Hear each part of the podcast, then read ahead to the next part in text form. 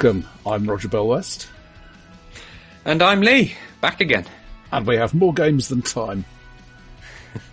uh, what we don't have this month is an interview, but we're going to talk about some games we've played and uh, the games we swapped over two months ago, which obviously we've had plenty of time to have a really deep dive on, maybe. and hopefully normal service will re- resume next time round. But thanks very much to Paul. If you haven't listened to the last episode, it's a really interesting discussion between him and Roger on war games. And so onwards to what we've been playing recently.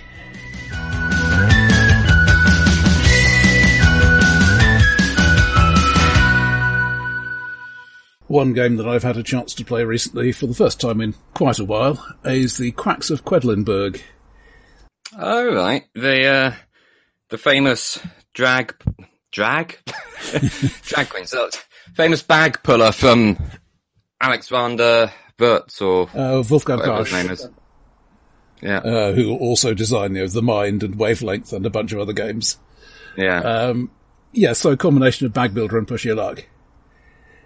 And yeah, th- this is, this is, a, I should say, this is a, not officially a soloable game. There are some things on BGG that let you do it solo.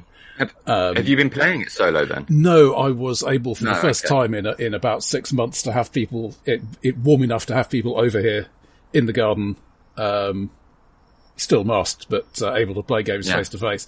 It's really been reminding me of, for me, the, the two strands of board game wonderfulness, the reasons I enjoy it are the physical bits and the socialization. I mean, obviously in the solo game you don't get the socialization, um, but the physical bits are important and I'll come, Yeah. I'll come back to that later. So as a quick summary, you've got a bag of stuff. Each round you, you pull things out of the bag one at a time. Uh, they gradually increase your score or potential score, uh, unless you get too many of the white ones that you start with, uh, at which point it explodes. If it explodes, you can get victory points or coins based on how far you got on the track, but if it doesn't explode, you get both. Right, okay. O- Otherwise, So- so there isn't there's, really a penalty. there's a currency that's taking place in the game then. Yeah, each token is worth a number of points, sort of one to four typically.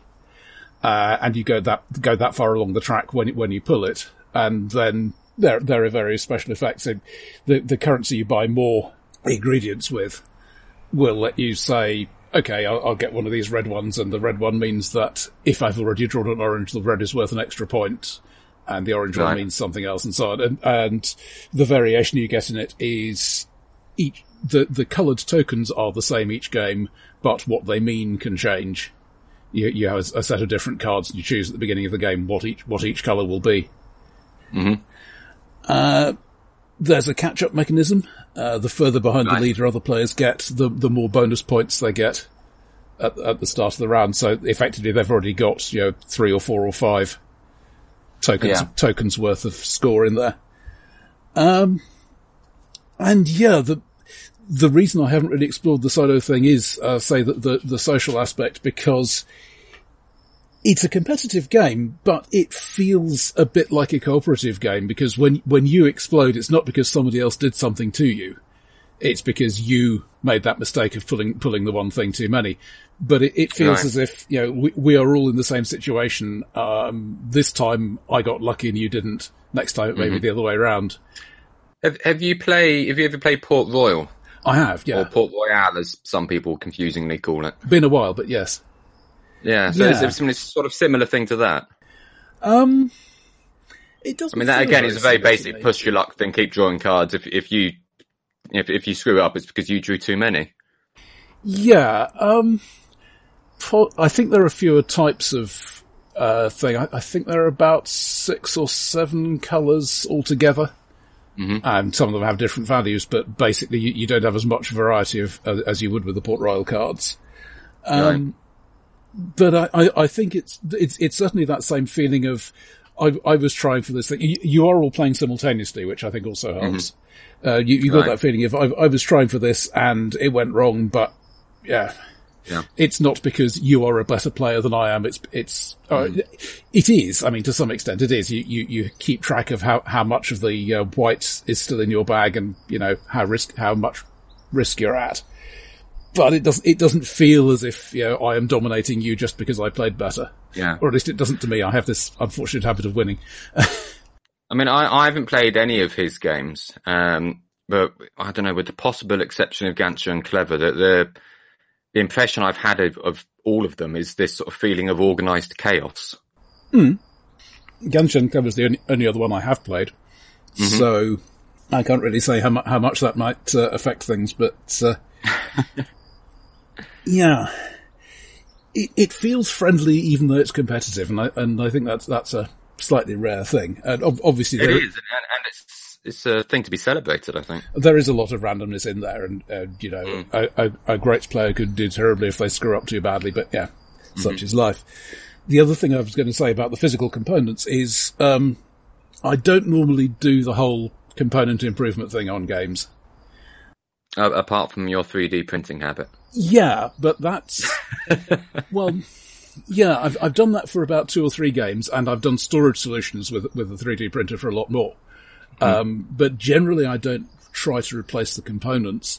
In this case, um, there's a, a BGG pub, uh, sell the Geek Up bit set, which is basically, I think it's resin of some sort, um, pieces, which you, you could very easily mistake them for sweets. You know, do not, do not play this with small children nearby.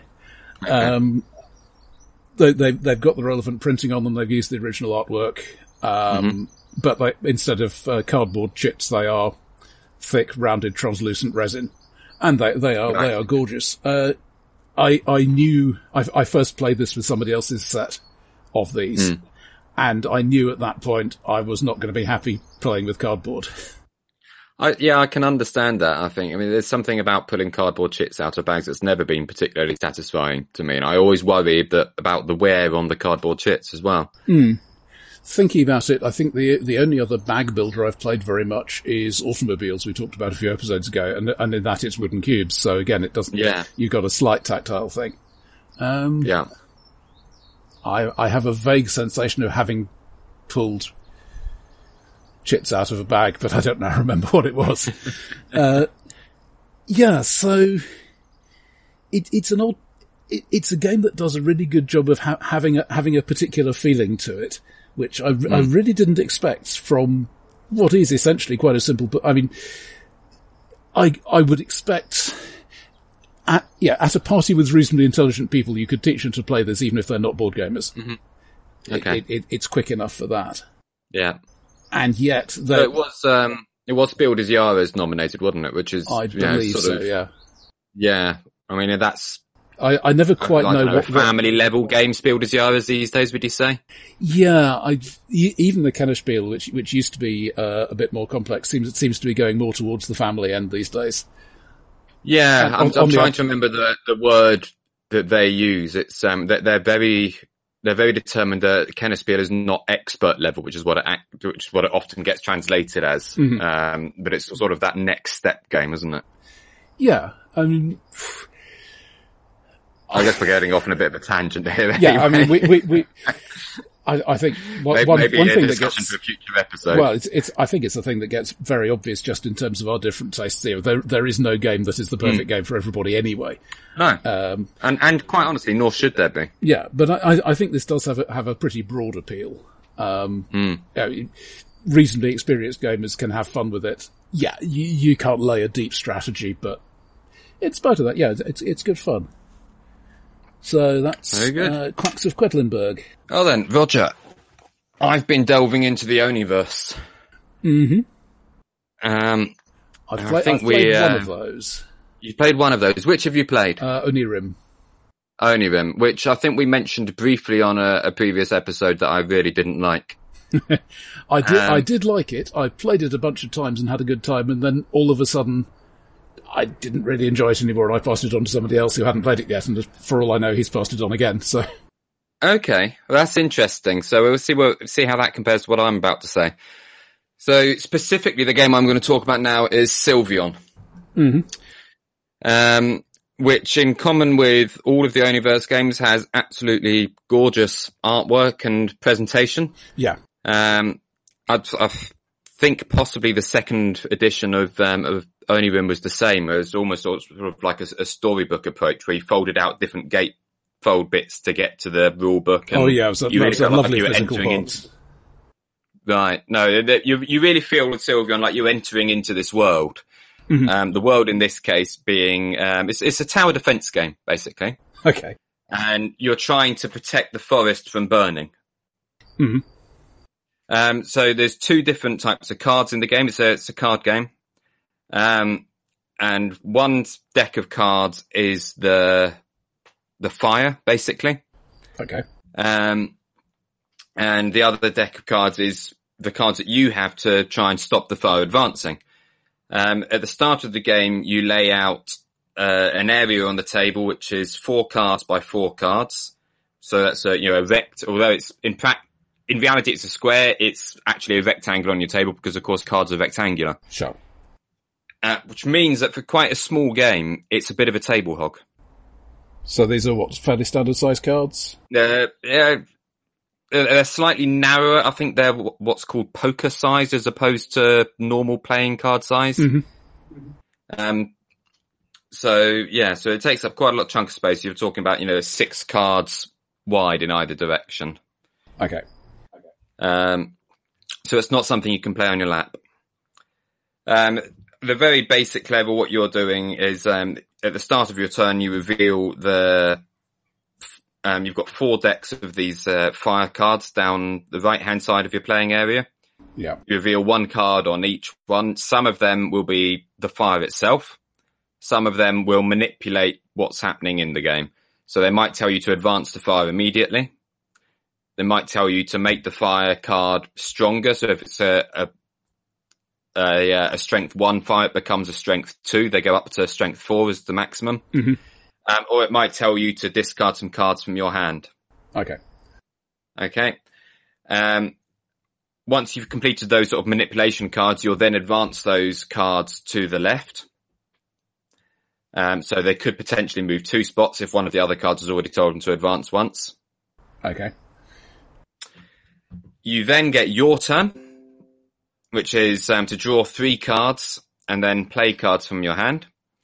Um, these might be uh, you can place fountains into the playing area, which again have a strength similar to the fire. So if the fire hits a fountain, um, if it's a lower strength than the fountain, it'll Yeah. be discarded from the game. If it's a greater strength, then the fountain is discarded from the game and the fire will keep advancing. Right. Um, the other thing you can play is various animal cards or woodland creatures who do what they can to stop the fire advancing.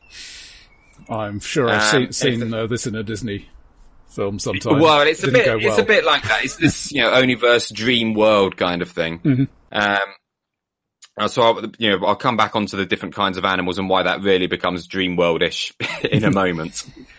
Um, if the fire advances as far as the, the, the, effectively the fifth spot. So if, if you, well, I said it was a four by four grid. So Yeah. if it goes four spaces to the left, if it then hits the edge of that, then it's going to flip uh, uh, one of your border cards. You've got 12 border cards at the start of the game. Um, Mhm. Depending on difficulty, you might start with them all with the tree side up or some with the fire side up.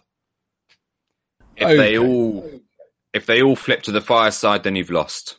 So the the feeling I'm getting is basically things are gradually moving across the field where you try to deal with them, and if you fail to deal with them in time, you you Exactly lose you lose so. that overall resource. Exactly so, yeah. And as I said, so it's basically, at, it- its heart, it's a very simple tower defense game, Mhm.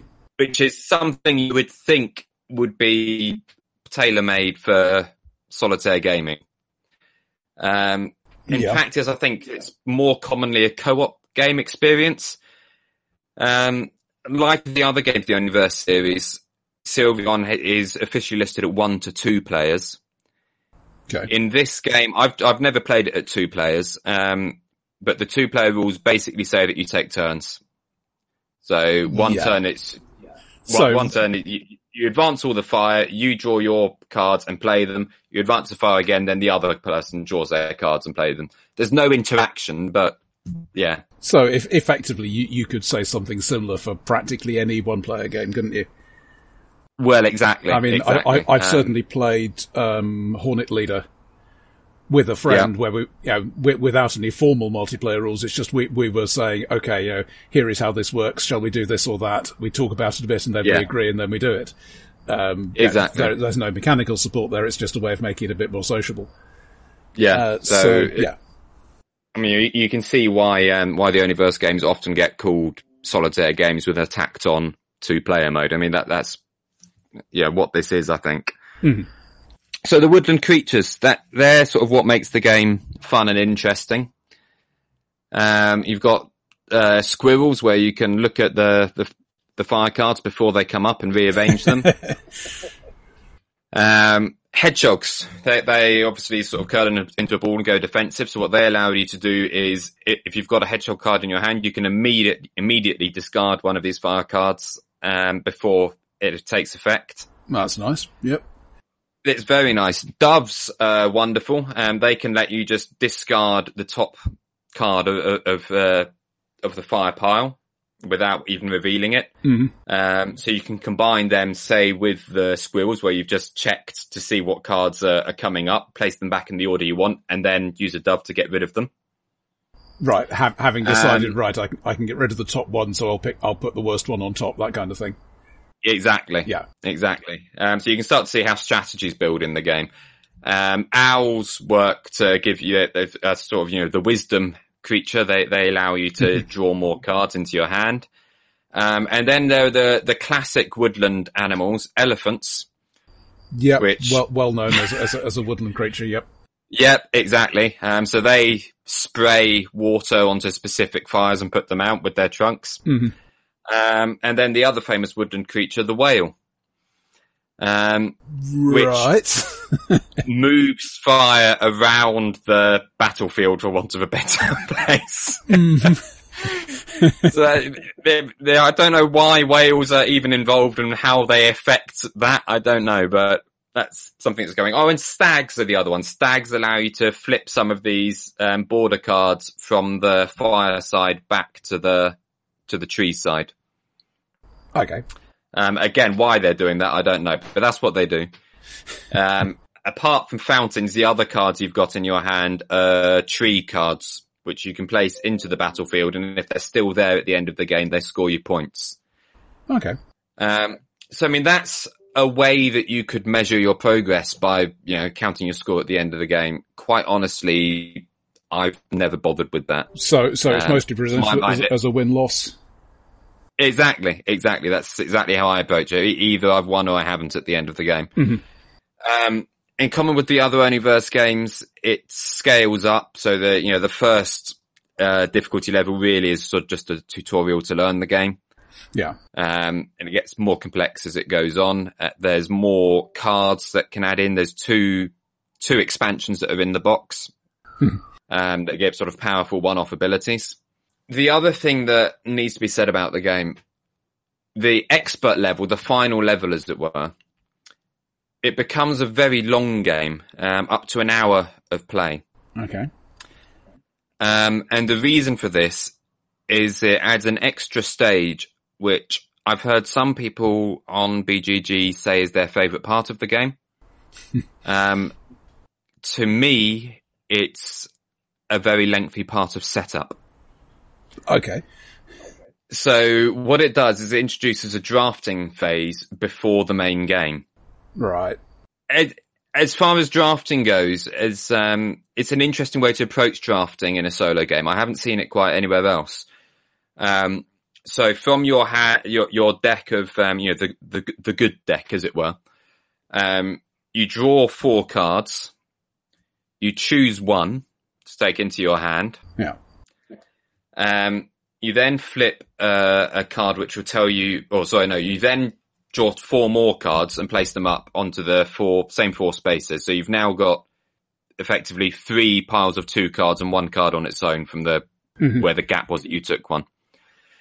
You then flip a card which will have a number on it between one and four, and that row gets destroyed. So you never see those cards again. Right draw four cards. So you've now, you know, potentially got two rows of three and one of two and one of one. Mm-hmm. You choose one to draft into your hand and you repeat the process as you go along with a cap on those rows of cards can never be more than four. Once they hit four, you don't add any more cards to that row. And presumably it can still get randomly destroyed. And it can still get randomly destroyed and you do that, um, 12 times to form your hand, starting hand. So it introduce it does introduce sort of strategy to you know a, a deck construction phase, if you like, to the game. Um, it feels like a very different flavour from the rest of the game. It it does, um, and I think so. There's there is a problem with it, um, and I think with all of those woodland creatures and the fountains and everything else, I think there are many different ways to win the game. Yeah. However, once you get to this deck, deck construction thing, I know I certainly fall into a trap of saying, okay, well, I know I can win by playing these cards, cards, therefore I want a lot of these cards in my hand. Yeah. So I end up building the same deck every time and I end up playing the same game every time and I win consistently. So I don't explore the game to its full depth. So if, if you were, um, randomizing, then you would say, okay, this time I've got these cards, I've got to play with these cards, they're the ones I ended up with. Yeah, it's interesting. I, I mean, I, I, loved Sylvion. It was, um, one of my top 20 games on uh, the BGG solo games for, um, a few years when I first got it. Mm-hmm. Um, but it does have this, um, this, this there's a limit to the amount of times you can play it, I think, because you end up falling into the same boat of defeating it the same way. It is solvable, um, despite the fact that there's several different ways to win the game. So I suppose you, you could say to yourself, this time I'm not going to use that card combo, I'm going to take Ab- something else. Absolutely. And, and I've tried doing that. Yeah, I've, I've sort of said to myself, oh, I'm going to try a different victory path this time and you, you can do that. And there is, there is another mini expansion which is available as a promo. Yeah. Um, incredibly frustratingly. Um, it seems to be regularly printed in America, but copies of it never make it outside of America. Right. Which yeah. means that to get it over here, you've got to pay $6 for the promo and then another $15 for shipping. Mm-hmm. And then because you've tipped over the 15 pounds, you're going to have to pay import tax on it as well. And yeah, it's basically like buying another copy of the game. So although I've always wanted to try it, I haven't. I don't know exactly what it adds to the game, whether it helps correct some of those issues of um, solving it or not. Um, but you know, that being said, I think for most people, you're going to get 10 to 15 games out of it before you reach this solving stage. Mm-hmm. Um, I hadn't played the game for between a year or two before this month. Um, so I was interested to see whether revisiting it now, I could go back to how it used to be, but I, I won the game doing the same thing I always used to do. so that length of that length of um, of absence, yeah, didn't change anything. Um, it's a shame. It's a game I, I, I say I love, and I love the artwork, and I love the concept behind it. Um, but having reached this state where it's effectively solved for me, I think it might be time to move it on. Yeah, the the um, thing I was finding with Onirim or Onirim or however you ought to pronounce it, uh, is to start with, I was you know, playing it and sometimes winning and sometimes losing, and that, that was fine. And then, then I okay, I, I need to have a procedure to follow here. And then I got to the point where I was refining the procedure, and that was the interesting bit. And the actual playing the game was just an exercise in applying that procedure. Yeah. Uh, I probably should have tried more of the um, expansions because the, the, second edition comes with a whole bunch of them, and you can combine them however you want to. But uh, mm the the core game had rather lost its luster for me at that point, which is yeah, yeah. possibly not the game design's fault. It may be my my approach no. to playing it, but. Uh, so, I mean, that's why I said when you said, mentioned that, that, that was your experience of Onirim, that there, there might be some similarities there, that there was this, you know, you start off absolutely loving it, but there was a point where I, I, I don't hate it. I don't despise the game in any way, mm. shape or form. I still think it's a very good game, but I, I, I'm not getting the same out of it anymore now that I'm winning consistently. Yeah, so so it might well be a game one would, one will recommend to people in the right context, but without saying, you know, this is going to be the core of your collection. Is just say, yeah, this is absolutely, this absolutely. I mean, as I say, it's it's a beautifully presented game. It's a very small box, so it doesn't take up a lot of space in your in your collection. Um, it, it's an hour's play at the expert level. Mm-hmm. Um, so yeah, it's, it's got a lot to recommend it, and it's not. I'm assuming it's in print at the moment. You know, it's not an expensive game either. I think it's twenty five pounds new, second hand, perhaps a bit less than that. Um, so for you know a dozen plays, it, it's it's worth it. Particularly since you know you get it second hand, keep it in reasonably good nick, yeah. move it on second hand. exactly. Okay, pe- pe- people other than me seem to manage this.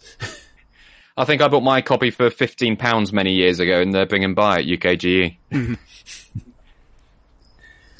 so, S- Sylvion, do you have a designer? Sylvion by Shadi Torbey. Mm-hmm. Uh, another game I've played, not actually while while, uh, while uh, lockdown was happening, though. There, there is a tabletop simulator version. Tobago. Uh, by, mm. by Bruce Allen. It's his only published design. I'm not quite sure why deduction and hand management, basically. So I think did I play this with you at one point during lockdown? You. I played may, it with somebody on Board Game Arena. You may have. Yeah, there, there is a BGA version though. It's quite, it's quite buggy. Yeah. I, I played a few games on there, and um, it gets into a state where it just won't let you make a move at all for yeah maybe a day or so. So, uh, and, and, and then then it moves on and everything's fine. Uh, so yeah, basic idea. You're on an island looking for treasure. You can either, on your turn, you can either move and maybe dig up treasure or play a card to one of the four clue stacks. Mm-hmm. And it'll say something like, the treasure is not in the largest forest or the treasure is one or two hexes from a hut. Yeah. And you have to reduce the search space, but you have to leave at least one possible. Mm. And the, the clues you play get your player marker on them. Then when there's only one possible place it can be, somebody, somebody can move to that spot and actually raise it. Everybody yeah. put down a card gets a share, and whoever raises it gets a share. I mean, it's Tobago. I think it's an interesting game because it's how old is it now? It's over ten uh, years 2009, old. Two thousand and nine. Yeah. Yeah, and I'm not aware of any other game that does something quite like this. I mean, it's not a classic deduction game. You're you're creating the rules to say where the treasure is.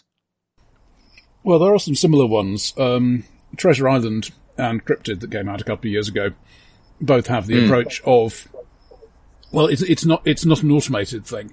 And in, in both mm-hmm. of, in both of those, I think you you have I'm not sure about Cryptid. Treasure Island certainly you have one player who is the owner of the treasure, and they mm. need they need to give some clues to find things down a bit without giving so many clues that somebody else can actually find it. Mm. Uh, Crypt- so that's uh, yeah.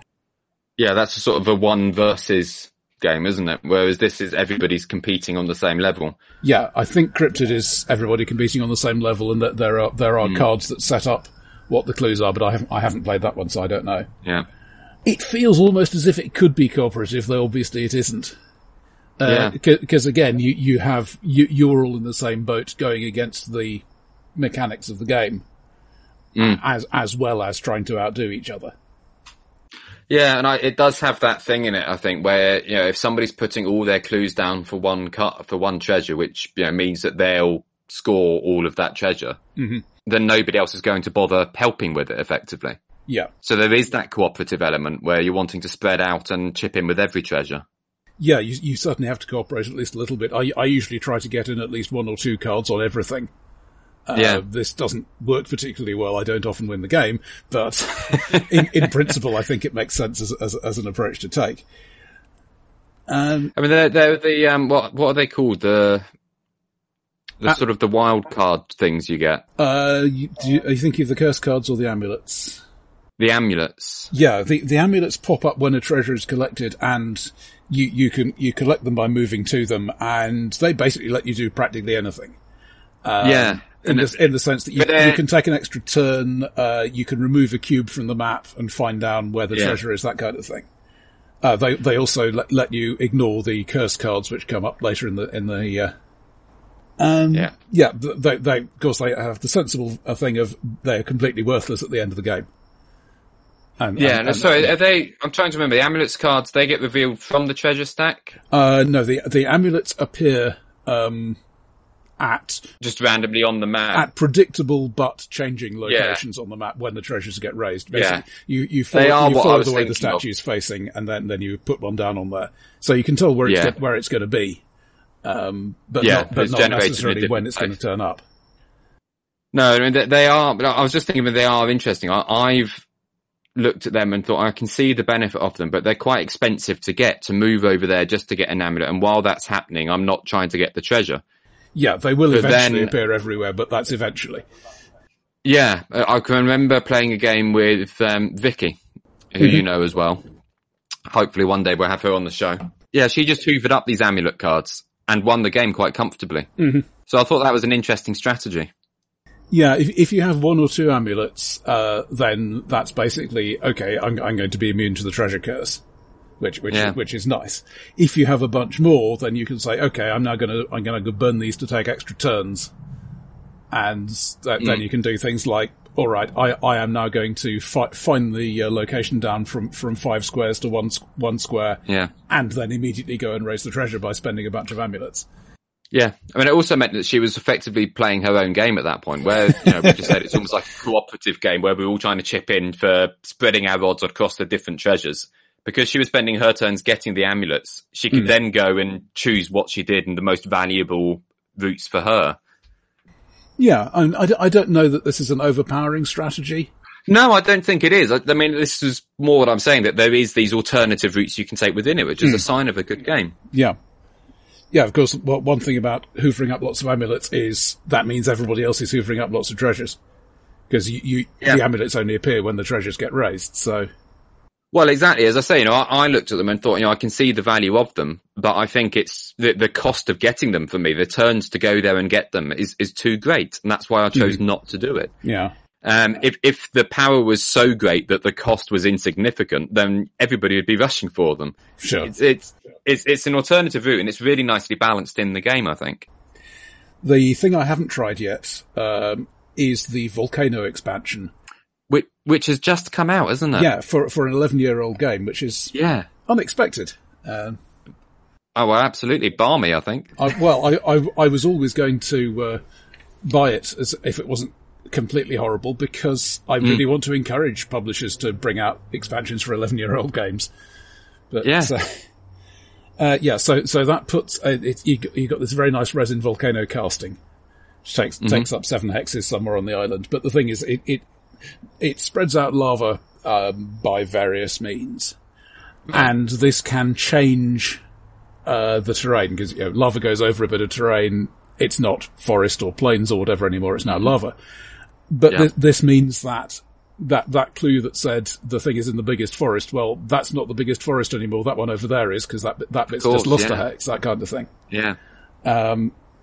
It looks as if it makes it a lot more complicated and puzzly. Is is my first impression. I haven't actually played it yet, uh, but definitely looking forward to that. And yeah, if it's it's still out there. It's it's um, I think reasonably available new. I I got mine second hand. Well, I would assume that they would um, have done a new print run if they've just put out the expansion. Yeah. Uh, otherwise, yeah, what what's the point in doing the expansion? Yeah, th- this is also a question of timing because quite a few of the very serious gamers I know played this a lot when it first came out and played it to death, which is, you know, fair Yeah. enough. Um, I, I didn't because I, I only found out about it four or five years ago. So I, I, I'd missed that phase of everybody's playing. I, you probably remember the way Terraforming Mars was on every table at every convention Yeah, for a while.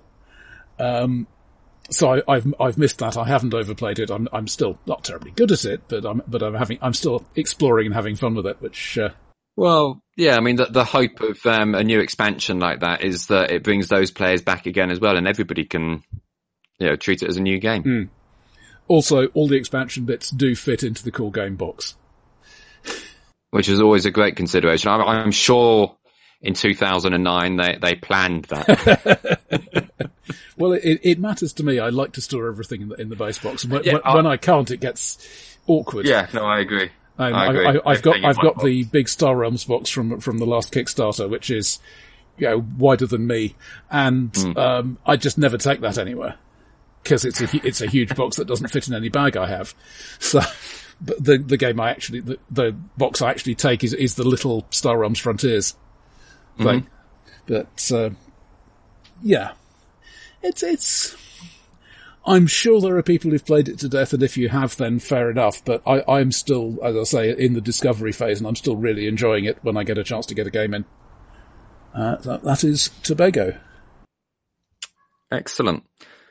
Well, return to the Oniverse. I'm now going to talk about Castellion by Shadi Torbey. Mm-hmm.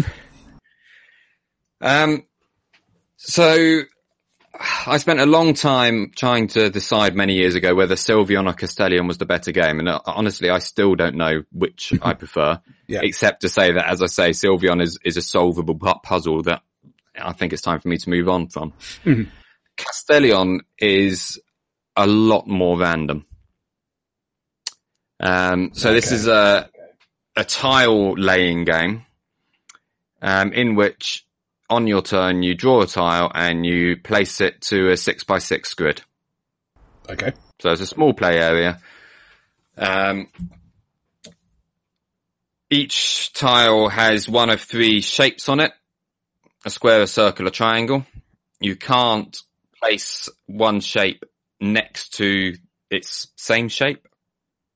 Okay. So you can't place a circle next to a circle.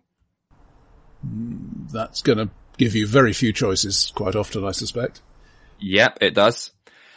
Um, there's four different colours in the game. This is a very abstract game. Um, I mean, I could tell you the, the theme, but really it makes no sense at all. This is basically an abstract tile layer. Yeah. Um, so there's four different colours in the game. In later levels of difficulty, because again, it's that Oniverse Shadi Torbey thing where are three different levels of difficulty. The first is basically a tutorial. Mhm. The second adds a few more rules in. The third level is where the game's really at. Right. Um, so these um, different colours give you a different ability if you choose to discard the tile, which of course, as you just pointed out, you might actually have no choice but to discard it. Mhm. So sometimes there's an option. Sometimes you might have to discard it. If you do discard it, you've then got the choice whether to activate the power of this colour or to ignore it. Yeah. Um, the powers include, um, I think the green ones, you can pick up another card tile from your discard pile, um, of the same shape but a different color and play that instead. Mhm. Um, the blue ones, I think they let you draw four other, four tiles instead of just drawing one at a time and playing it. They let you draw four, And then play them in any but then order. you've got to play those four in one order or another before you can draw any more. Right. Um, the orange ones um, let you rearrange two tiles. Um, I think it's exchanging one for uh, it, it, two neighbouring tiles. You can switch them. Okay. Um, and the brown ones, I think I've got the orange and the brown the right way around. The brown ones let you move one tile from the top of a pile to somewhere else. So basically, Uh, once stuff's on the board, it's staying there. Yeah, um, to an extent. so, at the start of the game, you reveal three different challenges, they're called.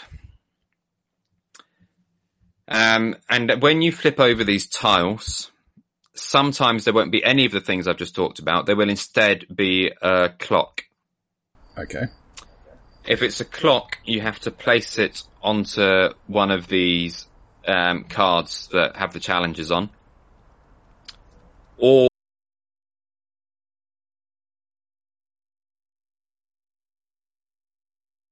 Okay. Okay. Um, some of these clocks have a black border around them, which means you cannot, under any circumstances, ignore them. Mhm. Some of them don't. Um, so you can choose to discard them instead of playing them, but you have to remove those that that bottom row to do it. Yeah. Um, when you get, uh, it's normally two clocks onto one of these challenges. you have to have defeated that to accomplish what it says on that card, or you've lost the game. So, so this might be to have um, t- two rows of a certain color, or you know those kind of challenges. Okay. Okay. Um, in the expert level of the game, the other thing you're doing these um, when you're building your your grid, when you lay out your colors in a specific shape, either a column of four, a row of four, or a block of four, Mm-hmm. They each, when you do that, it triggers a special ability. So if you have a, a column of four, that's called a, a watchtower, and it lets you re- reveal one of these challenge cards in advance because until that point it's hidden information, so you know then what you're preparing for. So you can start working towards that along with all the others. Exactly. So you can't, you, you basically, you need to do that because otherwise you're just leaving it to chance as to whether you've done it or not. Mm. And if you fail it, um, I think you have to lose 16 tiles from your grid, which Ouch. is, you know, as good as losing the game, basically. Yeah. um, one of the others, I can't remember if it's the block or the square, means that you have to discard one fewer tile when you're discarding uh, the clocks. Mm-hmm. Um, and I can't remember what the other shape does, but they're, they're, they're, they're all these sort of basically they're different things that you're doing to arrange tiles in certain ways um, to manipulate what's happening within the game. And it's all very clever and it works really, really well. But because you're effectively drawing a tile and playing it, and if you draw a certain tile, you have to put it on that card. Yeah. Uh, you one of these clock tiles there there is a large amount of randomness, and this is where some people's frustration with the game leaks in. Yeah, I'm, I'm thinking a, a, lot of games would say, you know, you have a hand of three or four tiles, and then you draw one, play one. Yeah, exactly. Whereas this, you know, you can draw two tiles, two clock styles right at the start of the game, and you've lost it before you've even been able to do anything. Mm-hmm. Some people find that really frustrating. As far as I'm concerned, at that point, I just reshuffle and start again because I haven't actually wasted a great deal of time. Yeah. Um, so that's yeah, that, that that's the pros and cons of Castellion. It's a very abstract tile layer. Um, if you lose, it's going to last a minute. if you win, it's going to be perhaps twenty minutes. It's still not a long game. Yeah. Um, like with the other other Oniverse games, it has you know the I was going to say the Ravage pawn, which I think is the Sylvion name for it, but it's got you know the the plastic grinning piece in it, um, which acts as an expansion. It mixes things up a bit. It also has one other mini expansion in the game with um, six tiles in there, which are uh, they're effectively dead tiles. Okay. Which doesn't sound interesting, but actually is. Once you once you know what you're doing at the expert level and you're sort of winning fairly consistently, and you've mixed in that ravage pawn as well. Having these dead tiles in there is um, interesting because you're you're creating blocks for yourself because they're breaking up the other structures and you've got to place them in some way. Um, so, so you, you, you, might have to give up your dream of a row or column or whatever. Yeah, so th- there's there's only six of these tiles, um, and you can choose to draw one of them instead of drawing the normal tiles. But each time you advance between one of these three challenges, you've got to have at least two of them into your grid at that point. So do do they count as having shapes? Um, they do have shapes. They're, they're devoid that could color. be quite useful. Yeah, they're devoid of color and they don't trigger any abilities. Hmm. But it, as you say, it can, although they still have shapes, um, the fact they're devoid of color means you can break up a block or a line. Sure. Because they've got to be with single color. So you can place them strategically, but right. they're not then contributing to the next structure that you build. Mm-hmm. So it's an interesting little wrinkle. Um, yeah, that, that's quite yeah. cunning. yeah, it's um, and I think I've played played it about seventy odd times now.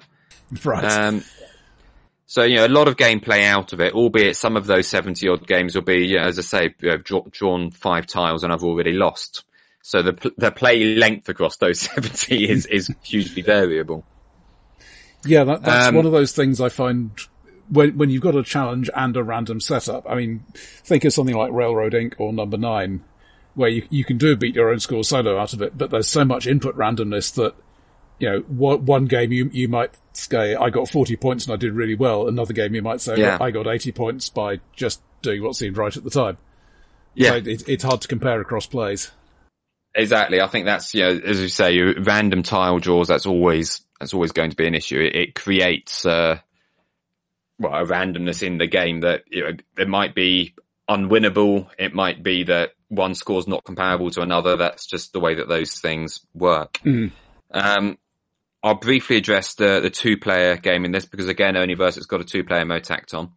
Heh. Um, in some respects, I mean, I haven't played the two player version of this, but reading the rules, in some respects, I think it's better thought out. There is some player interaction. So in this case, you're both building a separate six by six tile grid. Um, Right. and you can choose, instead of discarding a tile or placing a tile, you can choose to pass a tile to the other player Okay. they then have to place it in their in their area, and they also have to discard a tile. So they're not, they're not getting anything extra. They're not getting anything free, um, so that there is an, an interactive element there, and you're not competing against each other. You both have to pass both all, all the challenges. So you might well say player B says, "Oh, I could really use a triangle if if you if you can spare one or whatever." Yeah. So that I think is interesting and does have a bit more interaction than some of the other um, Oniverse two player variants. Where I say I think maybe it's tacked on um, is actually in terms of the physical components Right. because you've still only got the same number of tiles, which are now spreading between two different players. Right. So you're going to be getting through the deck and quite uh, quite a bit faster. And, yeah. Yeah. Um, and if you do reach that point where you've suddenly got to start losing 16 tiles, that's a huge chunk. I, I think at that point, really, it probably is unwinnable. Yeah. Because but being not going to have enough left to finish the grid, I take it. Yeah, exactly. Um, I mean, and you don't, to be, to be clear, you don't have to finish with a six by six grid. Okay. You have to have, um, a row of six at the bottom at all times. If ever you don't have a foundation, as they call it, then you lose. But as long as you succeed against each of the three challenge cards, and you, and that's either when you're forced to by the clock tiles, or you can choose to do it early. Mhm. But as long as you succeed against each of them, then you've won. Yeah. Okay. Yeah, that, that, So- that sounds like a lot of moving parts inter- interlocking in interesting ways. It is, and it's know, it's. I think perhaps because it's a, a tile game as opposed to a card game. I don't know why it's sort of overlooked, and maybe because it's got this random element. Um, it's the, perhaps the most unusual of the Oniverse games. Mhm. Um, yeah, as I say, it's very abstract. It's uh, but it's it's a good game. It really is. Um, the fact that I've played it that many times sort of speaks for speaks for itself as far as my feelings towards it, I suppose. And uh, this this is not one you're thinking of moving on. I take it. No, I mean it, again, you know, it's, it's a small box, um, and the fact that it is that random means it doesn't have a solvable setup. I mean, yes, I know how I want to manipulate things that are generally, like we're talking about earlier, getting those um, watchtowers out so you can see the challenges coming in advance. Mhm. You want to get them out early so you know what's happening. You then want to rearrange your defense as much as you can so that you can discard things freely and cycle through it. So there is strategy there. There is a winning strategy. Yeah. But because it's so random, you're not always guaranteed to win, which is a big difference. And presumably, some of the time you're going to have to tweak that strategy quite hard to have any chance at all, rather than just you know first turn play this, second turn play that.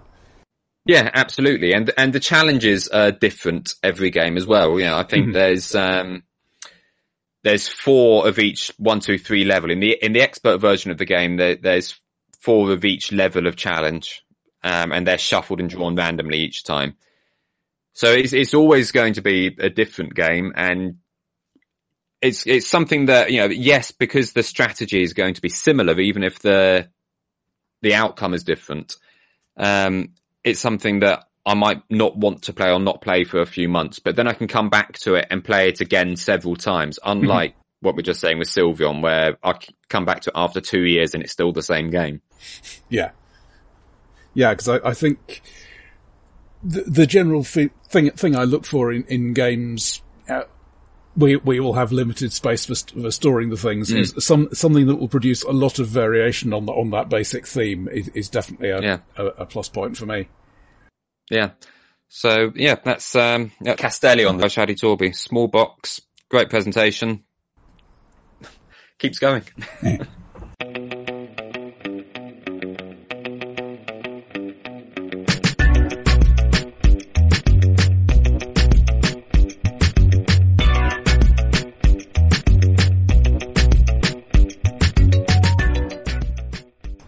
so you you lent me Heroes of Tenefyr. I did. What did you think of it? I th- I'm not certain. I think the expansion has just hit the shops. Right. I my opinion of it changed quite a lot because because of other games I've been playing. Um, basically, I've been playing quite a few other deck builders lately, uh, some, some, some of which we may eventually talk about here.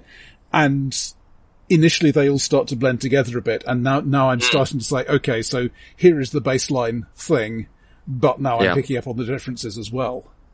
And um, Tenefyr looked actually much more interesting in the sense of what what is its difference from baseline deck builder that than it Yeah. did when I was just considering it in isolation. So, um, for me, the thing that really sprang out at me was that you ju- you just have the one currency. Yeah, wh- Yeah. Whereas in Star Realms, you've got you know your your fighting power versus your buying new cards power. In in this, you ha- you have to get those victories because that's where your new cards are coming from as well. Yeah. Um, and then you need really quite a lean deck of the best possible cards because if you got, if you're going to have your hand of three and you're going to need, you know, 10 or more combat power out of it. All right. It gets a bit more complicated because of the solo, solo rules and so on, but you, know, you, you, you really have to be quite ruthless about winnowing out the low power cards Yeah. in order to have any chance of getting anywhere in the later game.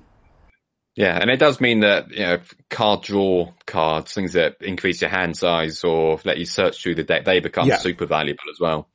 Yeah, and they're, they're a thing that turn up in a lot of games, but th- this was the one that felt to me like the really, you must use all the things available to you and you must use them efficiently or, Yeah. or the game will wipe the floor with you. Which, I think that's fair because, you know, as you say, normally if, if you uh, increase your hand card, your hand size by one isn't a big deal if you've already got eight cards in your hand. When you've only got three, it becomes mu- a much bigger thing. yeah, so although, alright, I'm, I'm not generally speaking a, a particularly skilled player of this kind of thing. Um, but I, I had fun with it, it, it with that constant feeling of if I, if I make one error, I'm probably going to lose.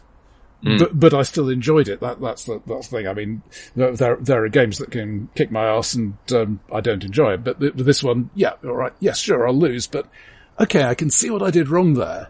Maybe if I do it this way next time, which I think you, you were saying about uh, Apex Apex Theropod, um, Yeah. a similar sort of thing of yes, yes, it's a hard game, but you can see what's going on, Mm. and yeah, the, in spite of as as you know, I'm not generally fond of, of that sort of genre fantasy theme. I, I really enjoyed it on a mechanical level. That's good. I mean, it, I can hear that you enjoyed it, and then that's yeah. I mean, that's all you want from a game, isn't it? If you're enjoying it. I mean, sure, I'd love to reskin it with something else, but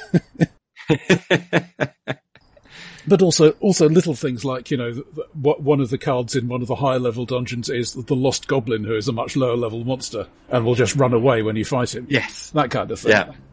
and Yeah, I mean, as we said in the previous episode, I think trying to think back two months ago, um, it you know, it's- it doesn't take itself seriously at all, and that's part of its charm. that does help a lot. Yeah. So yeah, um, all right. I'm I'm still not, probably not going to uh, try to find a copy and buy it, but I did have I did have fun with that. Here- Here's a question for you, Roger. If it wasn't Heroes of Tenefyr, but instead was Blake Seven, the card game, would you hunt it down then? Maybe.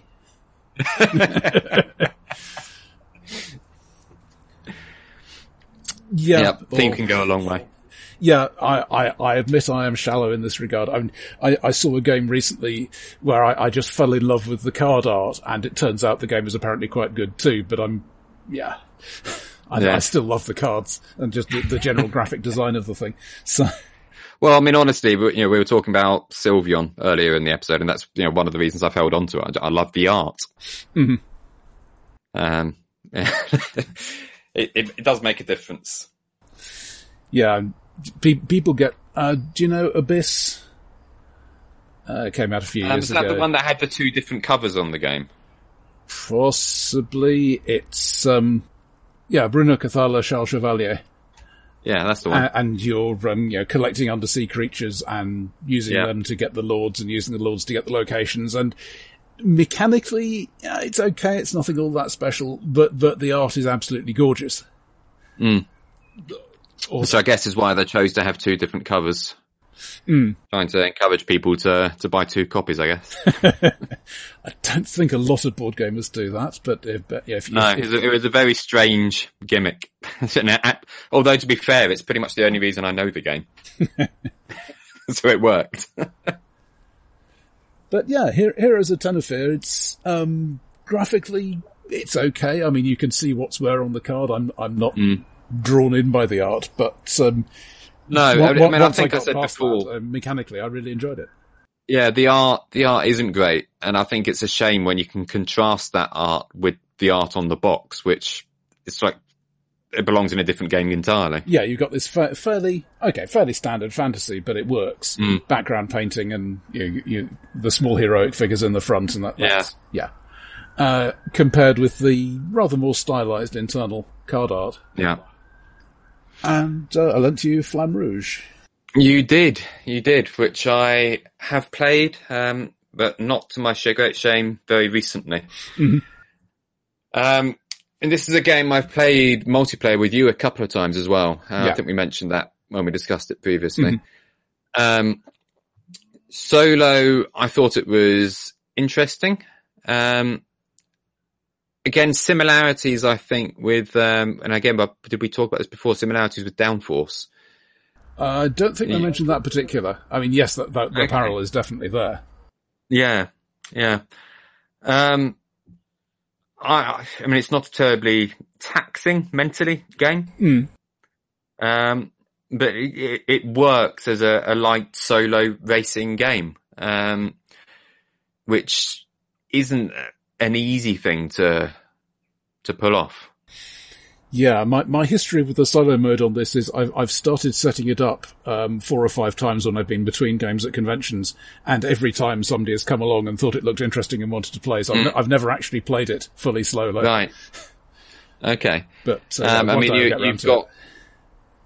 I think it's uh, two or two or three um, different opposing teams that you're you're playing against. You, you've got two types, at least, and that, then, you, then you've got a couple of special cards that go in there.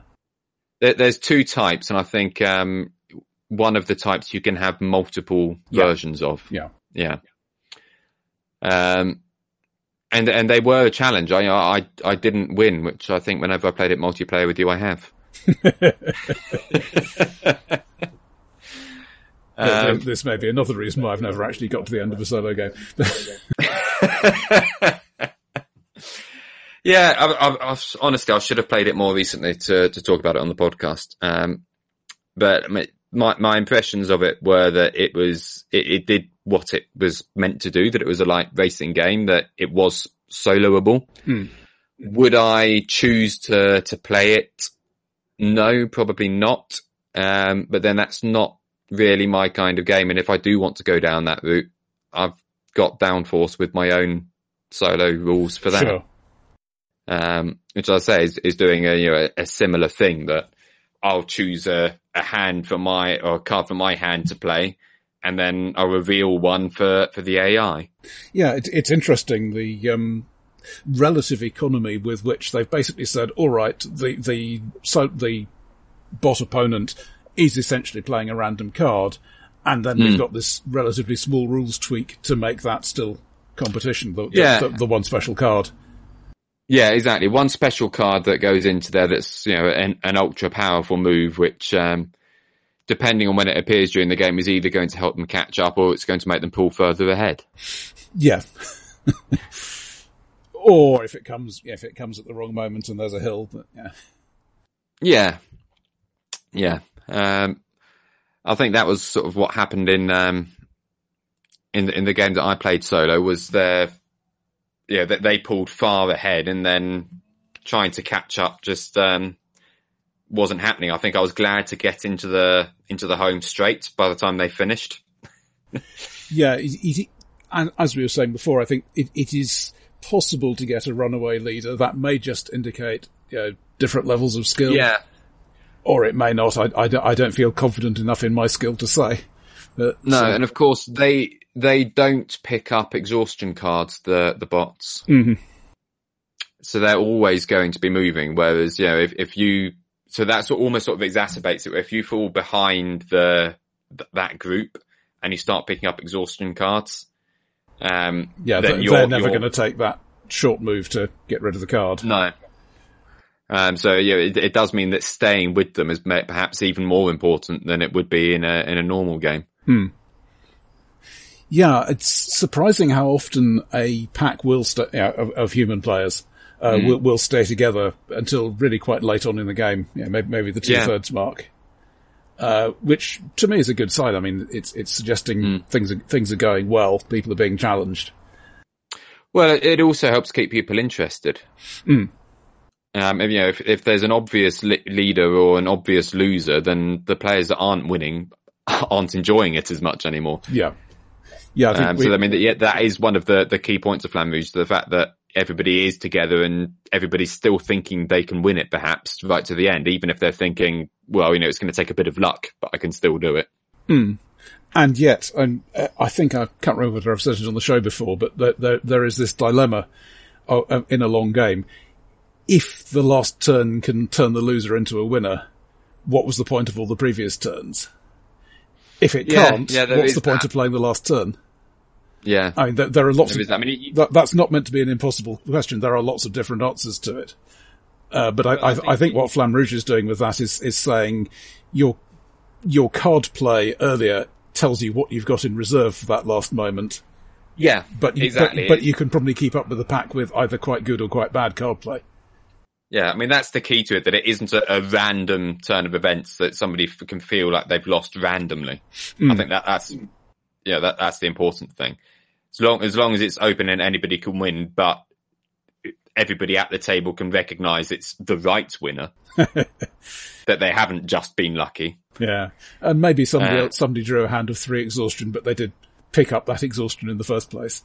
So yeah, exactly. I mean, I remember. I think the very first game we played together, um, my rouleur won, mm. and um, I think my original tactic was to get him out in front and let the the sprinter slipstream him until towards the end. That's the theoretical way it's meant to work. Yeah. Right. And um, I think Gary was at the table and said to us, "Oh, the last time I played this, somebody won just by playing the highest card in their hand every time, and that shouldn't work." And we all had a good laugh. Mm-hmm. And I ended up doing that with my rouleur because he was out in front and he just stayed out in front. Yeah. And I just kept playing the highest card, more or less. You know, I, I, didn't play the highest card when he was in a restriction and it wouldn't have made him go further. Yeah. Um, and I played the lowest card when I was going to get a boost going downhill. Sure. But for the most part, I just played the highest card in every round and I was lucky that I never had to play an exhaustion card. Mm-hmm.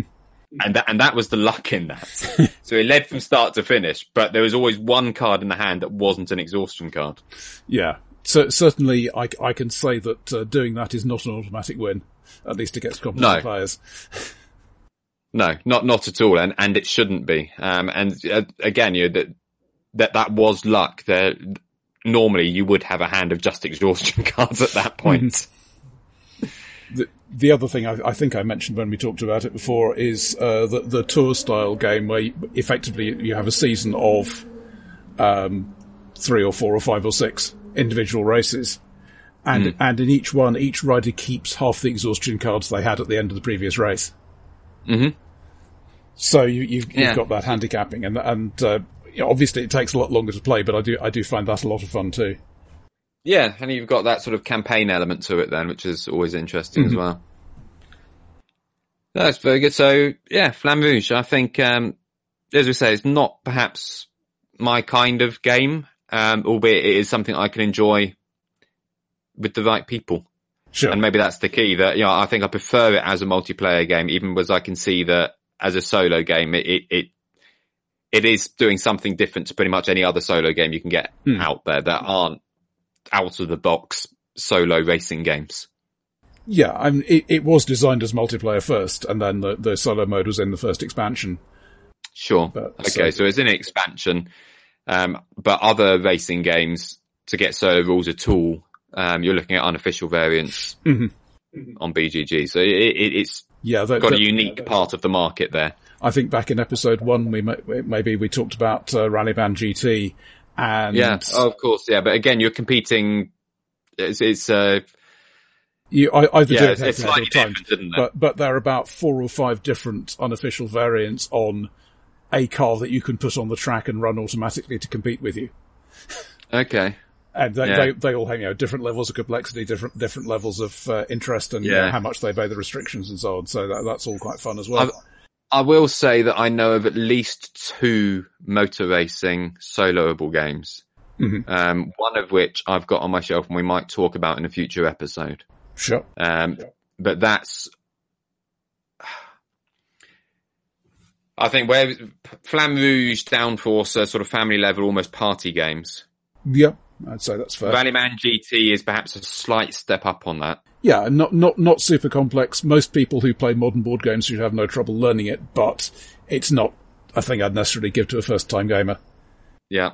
These other game, two games that I'm thinking of are more like, uh, they're, they're the, the war game equivalent of, of racing games. Mhm.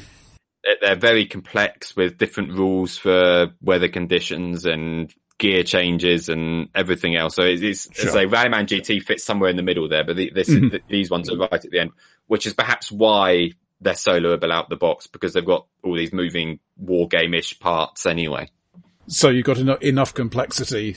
I mean, what, one of the things in, in for example, uh, Flamme Rouge is you've only got the, the two decisions, well, three decisions to make per turn. Who's playing first? First card you play, Yeah. second card you play. And you, Yeah. you, you can do some cunning things with that. There's a lot, there's a largish possibility space, but it's still a relatively small set of decisions compared with, you know, what do we do if the weather changes? What do we do about changing tires? What about the wear on the gearbox, etc. That you that you can do in in a complex racing game. Yeah. Yeah, it's sort of a, a minimal take on it. Mm. You know, you know what it is, um, but it's not getting down into the real detail of changing gears and I'm I'm sure you could do a uh, bicycle racing game with that sort of level of detail. You know, how much I'm- effort do I'm you put sure- in where. What, Yeah. what what sort of equipment do you use and so on? I, I'm not aware of it. It, it, I'm sure you well could. Perhaps, perhaps even there's a, a forthcoming Flamme Rouge expansion which is going to add gear changes. I've no idea. Well, the, the Small children running out from the crowd you need to swerve to avoid. the the current plan, and this was originally going to come out a couple of years ago, and nobody really quite knows why it didn't. Uh, the the next expansion is meant to be mostly formalising the Grand Tour rules, which already are are out there freely, uh, but also adding a couple of extra tiles like roundabouts, which split the lanes. So if if you, okay. if you're the first one through the roundabout, you can block up the shorter lane and force everybody else to go an extra space or two, that kind of thing. right, so th- this isn't roundabouts with European driving rules to confuse the Americans. Well, in theory they are, but in practice it's just the shorter way and the longer way. Yeah, they, I, Okay. I, I've been in the States. I've gone around roundabouts in the States. They call them traffic circles. It's just most, most cities, most counties don't have them. So, No, traffic circles or turnarounds, I've heard them called oh, as Okay. well. I didn't know that one. I'll bear it, bear it in mind next time. Anyway, yes, that was Flamme Rouge by somebody I forget the name of. Asger Harding Granerud. I'm glad you're here, Roger. I'm sure that was immaculate pronunciation. I've possibly been to Scandinavia more recently than you have, but that's about the only. Yeah, at least two years for me, I think.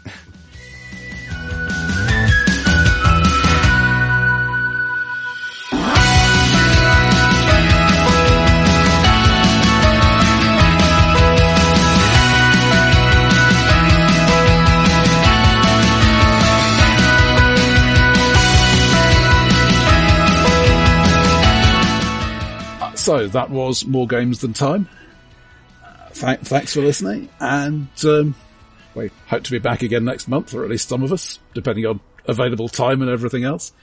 Meanwhile, there, there is a discussion forum at Discussion to Kelly Lee, and it's all should all be linked from where you downloaded this show. Thanks very much for joining us.